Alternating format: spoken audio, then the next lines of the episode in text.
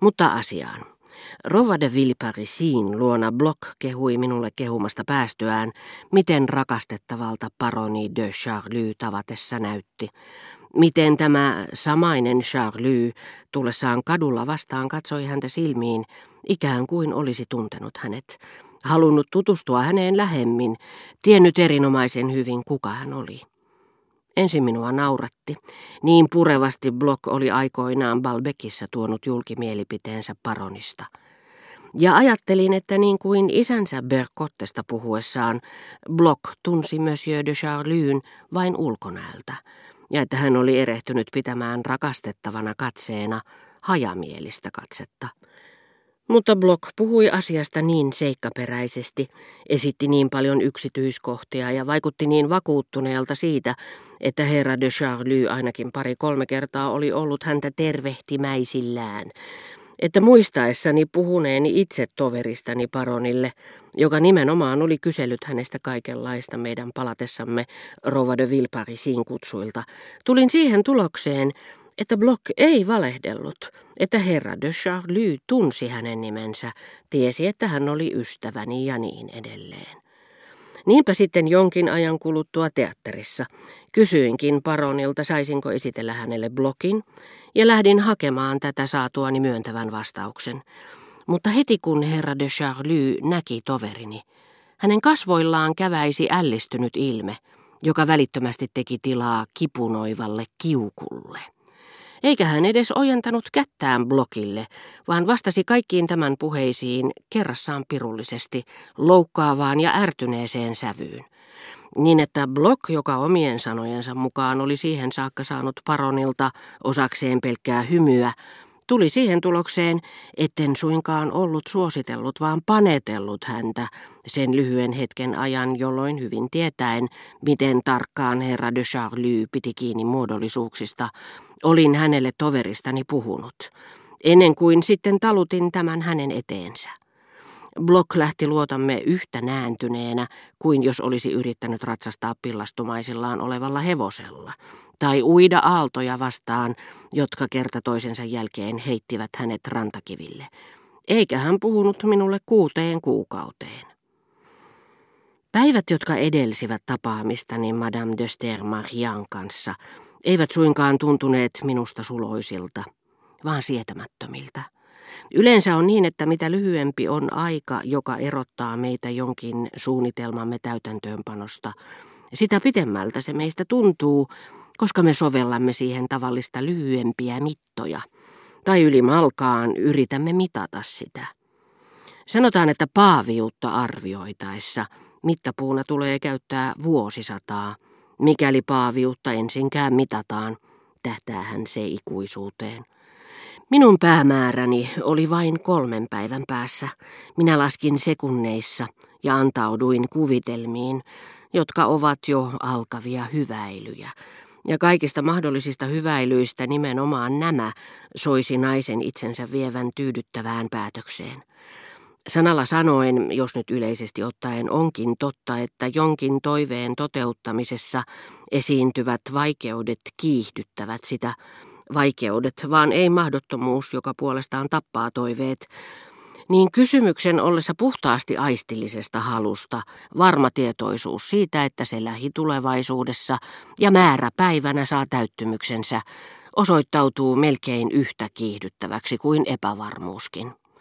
Suorastaan samassa määrin kuin tuskainen epäilyskin epätietoisuuden puute tekee väistämättömän nautinnon odotuksesta sietämättömän, koska se muuttaa tuon odotuksen epälukuisiksi suorituksiksi ja leikkaa ajan lukemattomilla ennakkomielikuvillaan yhtä ohuiksi viipaleiksi kuin ahdistuskin.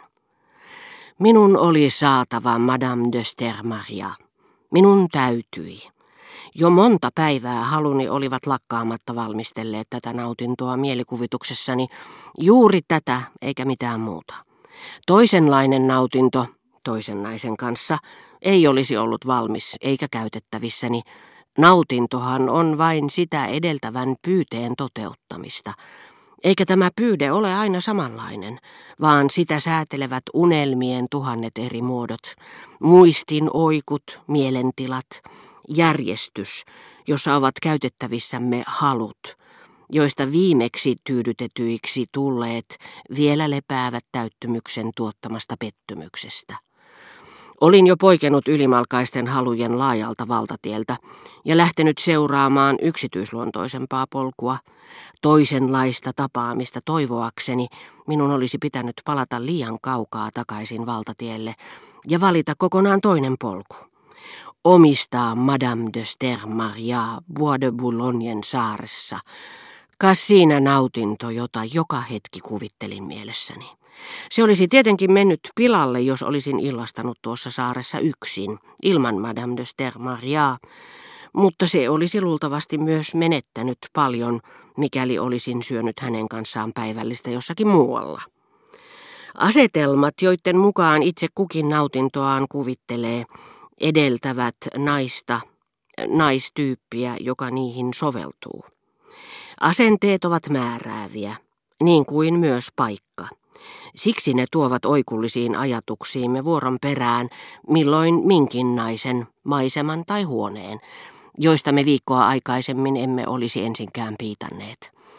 Asennoitumisesta riippuen tiettyjä naisia ei voi kuvitellakaan ilman suurta sänkyä, missä heidän rinnallaan voi rauhassa levätä.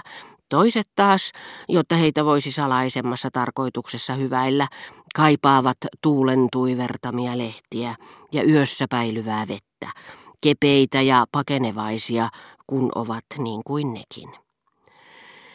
Myönnän, että jo kauan ennen kuin sain Sään Lun kirjeen, ennen kuin Madame de Stermariasta vielä oli ollut puhettakaan, Buansaari oli mielestäni kuin nautintoa varten luotu, koska olin sattumoisin joutunut siellä maistelemaan syvää murhetta siitä, että minulla ei ollut mitään, mitä sen suojissa nauttia.